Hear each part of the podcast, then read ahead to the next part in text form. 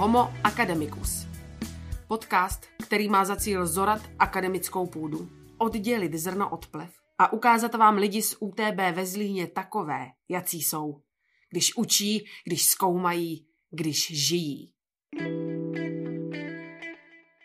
Ačkoliv se celý život pohybuje v oblasti turismu a ekonomie, osudy dovedl do čela instituce, která vychovává budoucí hasiče, policisty, ochránce životního prostředí a krizové manažery. Je děkankou nejmladší fakulty Univerzity Tomáše Baty ve Zlíně a zároveň maminkou tří dětí. Jak se dají obě povolání skloubit a jaká je vlastně cesta od obyčejného pedagoga až do vedení univerzitní součásti? Kdo má v rodině děkanů hlavní slovo? Zachrání nás někteří budoucí absolventi U T B od přírodních katastrof či pandemí? Nejen o tom si dnes budu povídat s děkankou fakulty logistiky a krizového řízení U T B ve Zlíně Zuzanou Tučkovou. Od mikrofonu vás zdraví Lukáš Koutný. Paní děkanko, dobrý den. Dobrý den. Kolik už jste vyplnila známým nebo kamarádům daňových přiznání? No, tak to se přiznám, že ani jedno. Ani jedno? No já narážím na to, že vy se de facto celý svůj život pohybujete, nebo tu, celou tu kariéru, pracovní život pohybujete a věnujete podnikové ekonomice. A zajímalo by mě, jestli si myslíte, že se my jako Češi a Slováci potažmo vyznáme v těch ekonomických pojmech a v ekonomice jako takové dobře. Tak pokud mám mluvit za sebe a za moje zkušenosti z výuky podnikové ekonomiky na Univerzitě Tomáše Baty ve Zlíně, tak si právě myslím, že moc ne, protože to vidím u studentů, primárně fakulty managementu a ekonomiky, kde tento předmět za, za, je v prvním ročníku v letním semestru a studenti opravdu mají častokrát problémy s pojmy a s tím uvědoměním si, že de facto i tento předmět jim může pomoci v tom, aby se dokázali zorientovat v praktických věcech, které do budoucna čekají. Na to právě narážím. Kromě fakulty managementu a ekonomiky a takových těch základních předmětů, které právě tam se studenti učí v rámci mikroekonomie, makroekonomie a takových těch předmětů, které prostě by se daly očekávat od fakulty tohoto typu. A potom několika předmětů třeba v rámci ústavu marketingových komunikací nebo u vás na fakultě logistiky a krizového řízení. Těch předmětů, které by učili tu praktickou ekonomii z toho hlediska vyplňování daňových přiznání, vyznání se v sazbách D P H, v tom, jak vlastně začít podnikat, rozjet tady tyhle věci, těch předmětů na univerzitě moc není. I přesto, že se profilujeme jako podnikatelská univerzita. Myslíte si, že máme v tomhle výrazné nedostatky, případně kde vidíte tu cestu, kudy jít a jak to zlepšit? Tak já bych jenom na úvod tomu řekla, že jsou dvě rozlišné věci a to je například vyplňování daňového přiznání, které spíše souvisí s účetnictvím toho podniku nebo té osoby, která podniká. A pak je druhá věc začít podnikat, protože zrovna účetnictví jako takové, tady ta stránka plus daňová přiznání je, mnoho, je vlastně ta nejčastější věc, kterou většina firem a menších firem outsourcuje.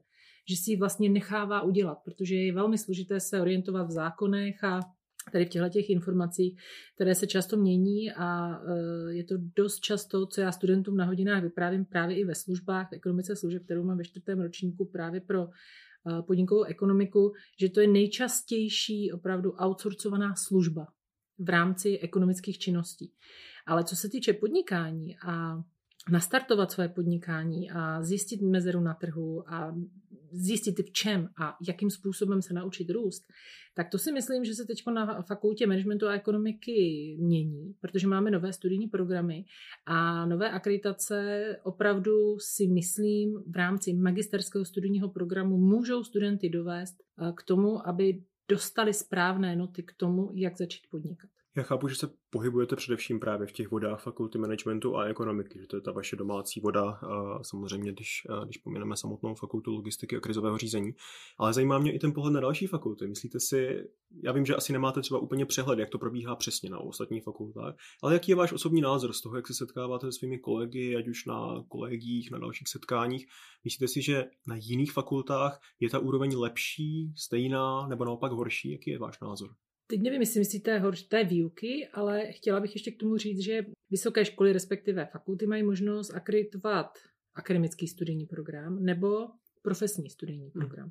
Ve chvíli, kdy se rozhodnou pro ten profesní studijní program, tak zde je opravdu nutné začít komunikovat s tou sférou, business sférou, která nám dává zpětnou vazbu, zda ten náš absolvent nebo za ty předměty, které my máme, jsou relevantní k tomu, aby ten student se potom v trhu, na trhu uplatnil a aby se skutečně uplatnil v tom, co studuje, aby byl prakticky využitelný a použitelný.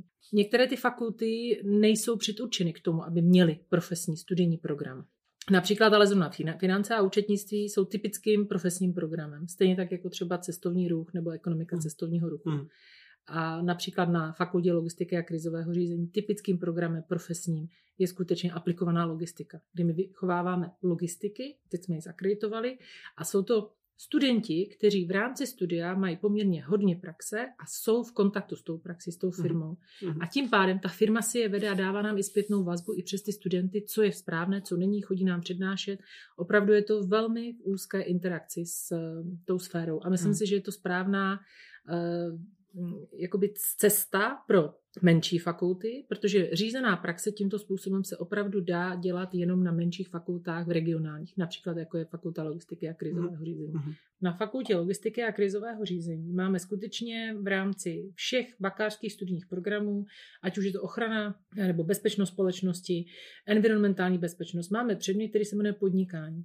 A protože jsem jeho garantem, tak vím, a přesně to vím, že toto ti studenti nejsou schopni vstřebat, protože ty informace nemají, tak ho budeme vést prakticky. Budeme jim říkat, když začneš podnikat, musíš udělat to a to, najdeš informace tam a tam.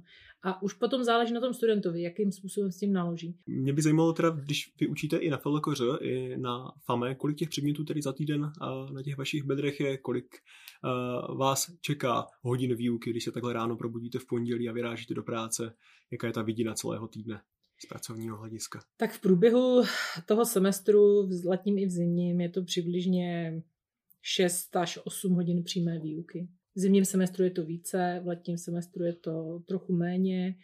Mám samozřejmě šikovné doktoranty, respektive dneska už jsou to moji kolegové, kteří tím, že poměrně dlouho pracovali pod mým vedením, tak velmi dobře pracují i teď a jsme dobře nahraditelní. To znamená, když opravdu dojde k tomu, že já nemůžu z nějakých, ať už povinností vycházejících z děkana nebo dalších jiných, se dostavit na přímou výuku, tak oni zaskočí, ale neče, není to časté, ale opravdu to těch osm hodin týdně někdy bývá. Přiznám se, že ráda učím i studenty Erasmu a to hlavně z toho důvodu, abych se udržela v, v angličtině, protože opravdu mít přímou výuku každý týden, čtyři hodiny týdně v angličtině, si myslím, že pro toho akademického pracovníka je velkým přínosem. Zmínila se studenty Erasmu a, a mluvu v angličtině. Vy se kromě podnikové ekonomiky většinu té profesní kariéry, profesního života věnujete podružně i turismu. Zajímalo by mě, jestli cestujete hodně. Ať už v rámci práce nebo v rámci osobního života.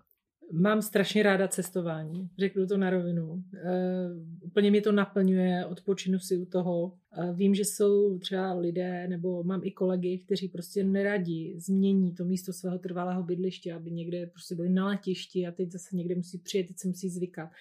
E, já tady s tímto teda nemám vůbec problém, protože když jsem studovala svoji první vysokou školu, to je Jihočeská univerzita, tak jsem studovala právě turismus, ekonomiku turismu nebo ekonomiku cestovního ruchu. A v té době jsme opravdu pracovali, pracovala jsem v cestovním ruchu, dělala jsem průvodce delegáta de facto po celé Evropě, takže je to asi něco, co je můj charakteristický rys, že opravdu mám, mám ráda cestovat.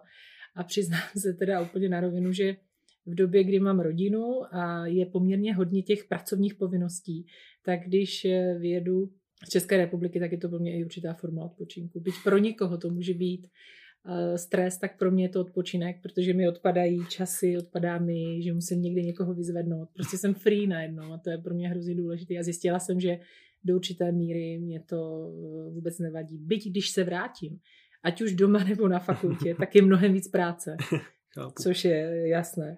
Vy jste mluvila už o, tak velmi lehce o uh, vaší funkci děkanky, o těch povinnostech, které máte v rámci téhle funkce. Uh, jste máma i děkanka a já nepochybuji, že jste především máma, uh, ne především děkanka, ale i přesto, a tím se možná trošku uh, osmým můstkem vracím k té předchozí otázce, uh, máte nějaký prostor na volný čas a jak zvládáte to skloubení obou těch rolí uh, tak, aby uh, vaše děti nesmutnily a zároveň nesmutnily i vaši kolegové v práci? Tak v dnešní době víme, jak to je. Všichni mají strašně moc práce a tak dále. Já už dávno, když jsem měla syna, tomu je dneska čtrnáct let, takže je to čtrnáct let zpátky, jsem se rozhodovala, zda zůstanu v práci, v kontaktu s prací, nebo odejdu na tu takovou takzvanou typickou mateřskou a následně rodičovskou. Vybrala jsem si tu cestu toho, že bych chtěla být v kontaktu, protože to spojení s tou univerzitou, s tou fakultou mě pořád říkalo, jo, jo, je to dobrý, jsem tam, jo, mám to svoje, co potřebuju i k tomu dalšímu životu. Ale pak jsem zjistila, že to je cesta, kdy jsem si vybrala, že není moc času, prostoru pro sebe. Protože když máte profesní život a máte rodinný život s rodinou jako takovou, tak potom nemáte dost času sama na sebe ve smyslu svých koníčků nebo dalších jiných činností, které v dnešní době, protože se věnuju cestovnímu ruchu a službám, jsou hodně využívané, mm. hodně jsou takovým tím stylem životním. Mm. A to u nás doma není, protože prostě na to teď není čas a předpokládám, že až děti vyletí z rodinného hnízda, tak bude ten profesní a ten čas sám pro sebe. I když si myslím, že v mojí generaci mých kolegů vidím, že ti lidi prostě si říkají, proč tolik času trávíš práci, když nemáš čas a to. Je to můj osobní výběr, tak jsem si to vybrala a nenadávám na to. Jsem s tím srozuměla, protože už jsem to zjistila dřív a s každým tím dítětem, které jsem měla další, de facto došlo k tomu, že toho času bylo méně a méně, i když dneska vidím, že tím, že ty děti mají různý věk, tak si myslím, že tam je i určitá zodpovědnost mezi nimi, že oni se nespolíhají jenom na ty rodiče. Tím nechci, aby to vyznělo nějak špatně, ale uh, jakoby ví, že se musí umět i sami o sebe postarat, že ne vždycky všechno za ně ti rodiče udělají. Takže v nich budujete takovou nějakou, nějaký smysl pro zodpovědnost a samostatnost i díky tomu, jaká, jaká ta vaše role je. Já to tak vnímám, že já jsem takhle byla vychovávaná a častokrát to je tak, že vlastně dneska, když se dívám na sebe, tak se v mnoha věcech a v mnoha situacích chovám jako moje maminka například. Byť jsem v té době, kdy jsem já byla to dítě, na to nadávala. A dneska vidím, že se chovám stejně a myslím si, že to je asi tak má být a že tam, a ještě tam jedna věc, že tam máte ještě toho druhého partnera, který si taky nese něco z té rodiny a teď najednou to dáváme dohromady a přinášíme to na ty děti. Takže já doufám, že ten obraz, který v nás vidí, je pro ně ten a bude pro ně ten správný. Tak uvidíme, až budou dospělí, jak to, jak to všechno bude. Opět jste mi nahrála. Uh, váš uh, partner, kterého jste zmínila, pan docent Tuček, uh, je velkou specializací nebo specialitou ve vaší rodině to, že vlastně oba rodiče zastávají funkci děkanů. To je podle mě velmi uh, unikátní a možná to celou tu situaci dělá trošku složitější, ale přesto mi nedá se na to zeptat. Uh, zajímalo by mě, jestli se vůbec během týdne potkáváte, uh, kdy se potkáváte, a co si takhle povídáte u oběda? Tak určitě se potkáváme. Potkáváme se spíše později odpoledne nebo k večeru doma. Takže to a... večeře spíše. Tak asi nějak. I když se přiznám, že asi úplně pravidelně spolu nevečeří, to je teda pravda. Vždycky tak nějak různě. A teď opravdu, jak dostou ty děti, tak je to no, už no. trošku jiné. Ale Uh, úplně na rovinu řeknu, že já jsem vlastně ve funkci děkana jeden rok, můj muž vlastně teď má čtvrtý rok ve funkci děkana, takže já, když jsem kandidovala na děkanku fakulty logistiky a krizového řízení, tak jsem jakoby tušila, co mě čeká, ale nikdy to není takové, jako když se do té funkce dostanete. Já jsem to viděla doma a protože fakultu managementu jsem znala a znám ji pořád dobře a všechny ty lidi tam, tak jsme hodně věcí diskutovali a viděla jsem, co se mění, co, jaké nároky jsou kladeny na toho. Ale znovu opakuju, pokud ty funkci nejste, tak je strašně jednoduché říkat, jak by to mělo být a jak to má být, až než když se do té funkce dostanete a pak ta realita, realita může být jiná, protože musíte porovnávat více jiných věcí, které s tím souvisí. Takže chci ještě říct, že vlastně ze začátku, když jsem nastoupila na tu děkanku, tak jsme hodně věcí řešili společně, hodně o škole, ale dneska se nám stává, že se třeba doma vůbec o škole nebavíme. Ze začátku to tak bylo. Bavili jsme se o tom, co bylo u nás, jak jsme to realizovali, jakým způsobem to bylo na FAME, jak na FLKŘ.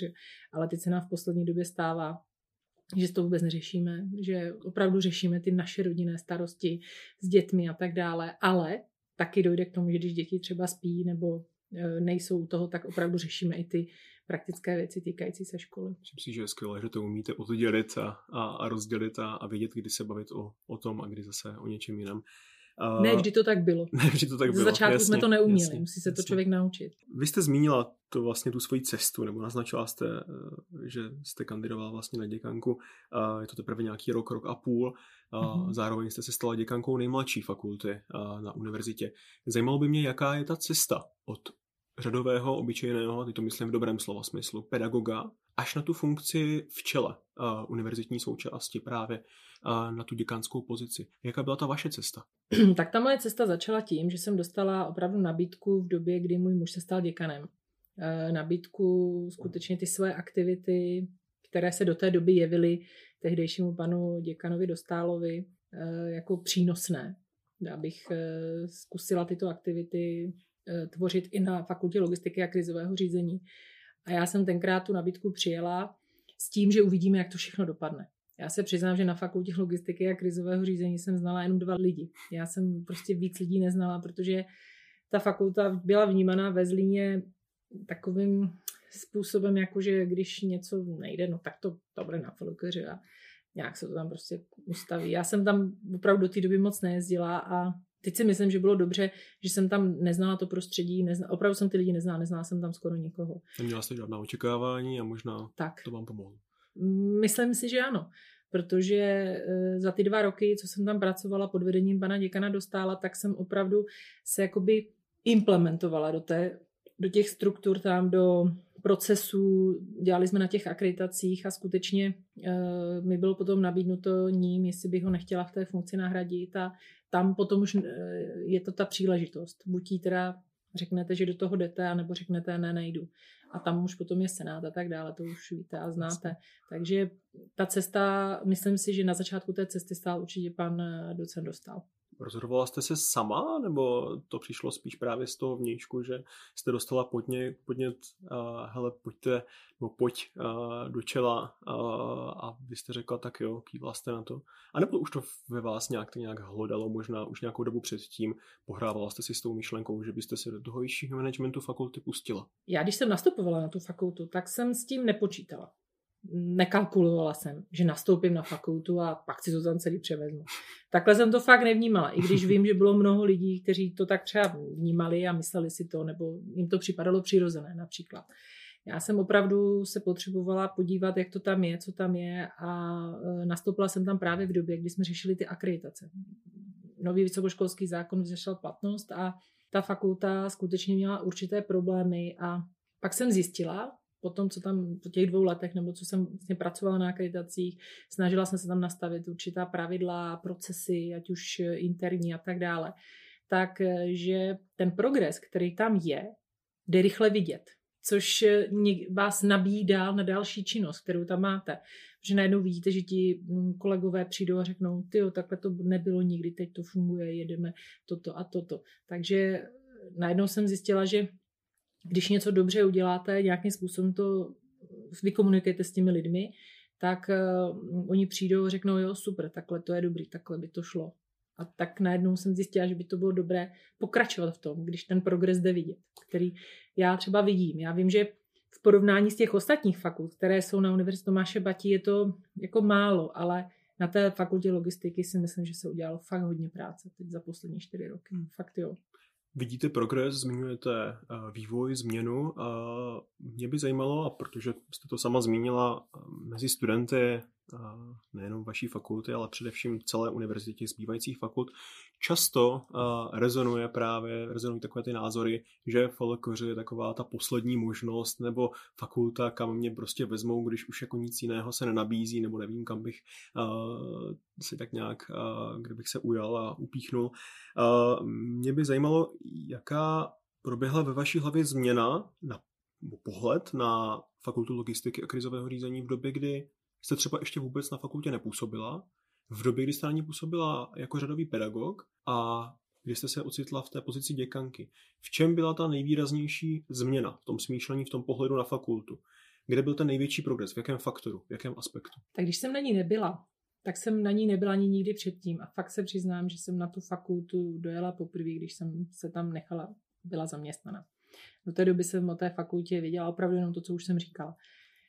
Když jsem začala pracovat na těch akreditacích, tak jsem si tajně přála, aby ty akreditace vyšly, aby jsme ty akreditace získali, teď mluvím samozřejmě za fakultu logistiky, abychom dále mohli rozvíjet to, co, ten potenciál, který tam dneska já už vidím. Ale když jsem tam přišla před těma třema, půl, čtyřma lety, tak jsem ho úplně neviděla, ten potenciál. Dneska ten progres je v tom, že pokud já jsem děkanka, tak bych chtěla, aby tam po mně zůstalo to, že ta fakulta je nastartovaná a by studenti byli uplatnitelní, to, co je to klasické, a aby ti akademičtí pracovníci, kteří tam jsou, i samozřejmě T H P pracovníci do určité míry byli rádi, že jsou na té fakultě, aby tam to prostředí zůstalo. No tam je velmi pěkné rodinné prostředí, a které je mezi studenty i akademiky, a řekla bych i mezi akademiky jako takovými. Takže teď už je to takový ten můj cíl, že samozřejmě bych nechtěla odejít z fakulty, která svým způsobem neprosperuje. Takže teď už ten progres tam vidím a teď už to chci dotáhnout. Ano, jo, dál. Teď už to někam mm-hmm. bych chtěla. A asi to není jenom proto, aby se řeklo, ty ta Tučková to tady perfektně zvládla. Spíš, abych já z toho měla ten dobrý pocit, že jsem to dokázala, ale na druhou stranu vnímám, že je to velká práce. Je to velká zodpovědnost a to je to, co jsem si uvědomila, až jsem tam nastoupila, jako ten děkan. Protože do té doby ta zodpovědnost není úplně na vás a jakmile si to převezmete jako děkan té fakulty nebo děkanka té fakulty, tak ta zodpovědnost je podle mě, podle mého názoru veliká. A to je to, co jsem zjistila. To je velký rozdíl. Být děkana pro děkan. V tom je velký rozdíl. Možná jste mi už částečně odpověděla tou vaší odpovědí předcházející, ale přesto mi nedá se nezeptat, neškodí fakultě logistiky a krizového řízení ta odloučenost od Zlína, od zbývajících fakult? Neškodí to zaměstnancům i studentům? To je zapeklitá otázka. Pohledu, z jakého pohledu škodí a neškodí. Jedno negativum vím, se kterým jsem se už setkala, a to je v případě zahraničních studentů. My teda nemáme žádný studijní program akreditovaný v angličtině, ale měli jsme jednotlivce u nás na fakultě a je pravda, že oni potom zjistili, že hodně věcí se děje tady ve Zlíně, že ten Zlín je větší, je tady více těch zahraničních studentů. Tady mají potřebu dojíždět. Přesně tak a jakoby je pro ně výhodnější být ve Zlíně než u nás. Takže pro ty zahraniční studenty si myslím, že zatím určitě nejsme připraveni a určitě to zázemí tam není takové, aby tam mohli být. Co se týče toho ostatního, tak když to vezmu prakticky, tak samozřejmě musíme převážet strašně moc dokumentů a to už jsem říkala všude, možná řeknu to i tady. Vůbec jsem nevěděla, že jakmile se stanete děkanem na fakultě logistiky a krizového řízení, že první funkce, kterou dostanete, je funkce pošťáka. Jo, takže vy musíte prostě být ta spojka mezi rektorátem a fakultou. Že nomen omen logistická, logistická tak. role. Takže jedna z mých velmi důležitých rolí a vůbec se za to nestydím to říct, je být pošťákem a nosit poštu tam zpátky, kdy se může stát, že někdy to někde zapomenu, ale teď už jsem v tom mám svůj systém a většinou obden ráno bývám na rektorátě a odvážím a přivážím poštu. Takže to už jsem kolegům říkala často. A jinak si myslím, že my to prostředí opravdu máme více rodinné. A u nás, možná je to i na ostatních fakultách, ale vím, že na FAME, tím, že je hodně studentů, já mám teď zkušenost hlavně s FAME a občas mám nějaké přednášky na fakultě humanitních studií, tak tam ta výuka je víc masovější, ale mluvím o bakalářském studijním programu. Těch magisterských už se to hodně dělá individuálně, těch programů více, ale u nás i ten bakalářský studijní program je individuální. Většina akademiků zná studenty, zná ty obličeje, protože když jich není tolik, tak je znáte a je tam takový jiný vztah. Když to... to je ten benefit, ta výhoda té odloučenosti. Jakoby. Řekla bych, že ano. A studenti tím, že jsou regionální, to znamená primárně ze Zlínského kraje, ale máme už nově teď i studenty z dalších krajů, tak zjišťují, že taková ta soudržnost slovácká tam je a studenti jsou, myslím si, že se baví stejně jak tady. To znamená, jsou, dělají, mají svoji studentskou vlastně unii a snaží se jako zapojovat je do dění v městě Uherské Hradiště. Takže za mě bych určitě, když by se mě někdo teď ptal, tím nechci si dávat otázky, jestli fakultu přestěhovat do Zlína, tak si myslím, že by to nebylo úplně správně. By to mohlo tu vnitřní... to vnitřní klima, které na té fakultě teď je, by to mohlo do určité míry poškodit. Já se dokonce setkávám občas s takovým pohledem a názorem, občas e, jsou studenti i zmatení, a, že FLKŘ považují dokonce za samostatnou univerzitu, tím, že je v jiném městě, že má svoji studentskou unii, spousta marketingových propagačních aktivit probíhá v rámci té fakulty, jakoby samostatně odděleně od Zlína, tak je často se, se setkávám právě s tím pohledem, že jsou studenti zmatení a říkají, jestli to nejsou náhodou dvě univerzity, univerzita ve Zlíně a univerzita v Uherském Hradišti. Na vaší fakultě se kromě budoucích hasičů a policistů vyučují a tvoří i budoucí krizoví pracovníci v oblastech rozličných, jako je epidemiologie, hygiena, toxikologie. Paní děkanko, máte strach z epidemií? Ne, já vůbec. Vůbec nemáte strach? Vůbec, Jak já to? vůbec. Je to už možná... možná trošku nějaká profesní deformace, anebo prostě váš takový nějaký status quo? Asi můj status quo. Protože se přiznám, že jsem měla teď odletět do východní Asie a opravdu mě úplně nenapadlo, že bych měla samu sebe chránit, protože si myslím, dle svých vlastních zkušeností, a to jsou životní zkušenosti, že v tom mém životě nebo v tom našem životě, budu mluvit o své rodině, jsme zažili strašně moc různých jiných věcí, že jedna epidemie mě v tuhle chvíli neohrozí, ale možná je to jenom můj osobní pohled. Ale určitě to není ani dáno tím, že bychom učili nebo že bych znala a věděla, jakým způsobem se chovat v rámci toho, co se třeba teď děje. Předpokládám, že narážíte na to, takže myslím si, že je to dobré, co se děje ve společnosti teďkon, ať už ve východní Asii, nebo jak byl ten osamělý střelec, což si myslím, že pro naše studenty je zajímavé a je zajímavé.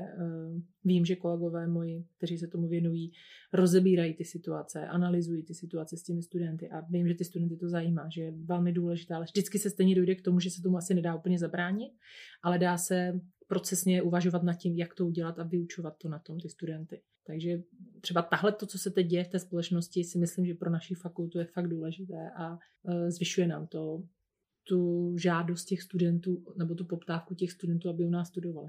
Jak jsem zmínil, budoucí hasiči, policisté, ale i pracovníci krizoví v těch různých oblastech epidemiologických, hygienických a dalších oblastech. Zajímá mě váš názor, zda si myslíte, že absolventi vaší fakulty třeba budou někdy stát za záchranami lidských životů v přírodních katastrofách, právě nějakých pandemiích, nemocí, nebo právě třeba při teroristických útocích. Já se přiznám, že nemám tady přesná, přesná čísla či počty, ale vím, že určitě máme absolventy, kteří už buď se profilují ještě než k nám přijdou, a nebo v rámci toho, jak studují, ať už ochranu obyvatelstva nebo management rizik, nebo procesní inženýrství, tak jsou různý zálo, různý, v různých zálohách policií nebo armády. Takže vím, že se tomu věnují. Vím, že když byla ptačí chřipka, měli jsme studenty, kteří sami, a teď nevím, jestli to bylo dobrovolně, nebo byli zaměstnáni, pracovali právě na odklízení a na zjišťování těch škod. Takže skutečně si myslím, a nikdy to nejde, aby to dělali všichni, ale myslím si, že tam máme studenty, nebo máme opravdu denní, i denní formy, kteří pracují v těchto službách a dále se v nich, dále se v nich profilují. A teď jsme zjišťovali vlastně i tu uplatnitelnost absolventů. Je dost studentů nyní, kteří skutečně nastoupili do různých složek integrovaného záchranného systému, což je to správné slovo, které bychom měli říct, že naši absolventi by primárně měli pracovat ve složkách integrovaného záchranného systému. A pracují. Nepracují všichni, ale pracují jich už dneska dost, mnohem víc než třeba před pěti lety. To je chvályhodné. Jednou ze specializací oboru bezpečnostních studií u vás mm-hmm. na fakultě je i environmentální bezpečnost. Uh, jaké riziko je právě z hlediska životního prostředí, prostředí okolo nás, v kterém žijeme, to největší? Zajímalo by mě, jestli třeba věříte na globální oteplování a všechny věci, které jsou v poslední době velmi trendy a rezonují společností. To jste mi nahrál. To je moje otázka taky. Já sama přemýšlím nad tím, že my máme tento program studijní, ale my nemáme mnoho studentů, kteří ho studují. A já vypovídá, sama přemýšlím. Vypovídá to o něčem třeba?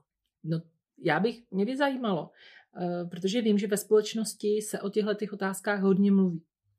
Ať už o globálním oteplování a klimatických změnách, jak jste říkal.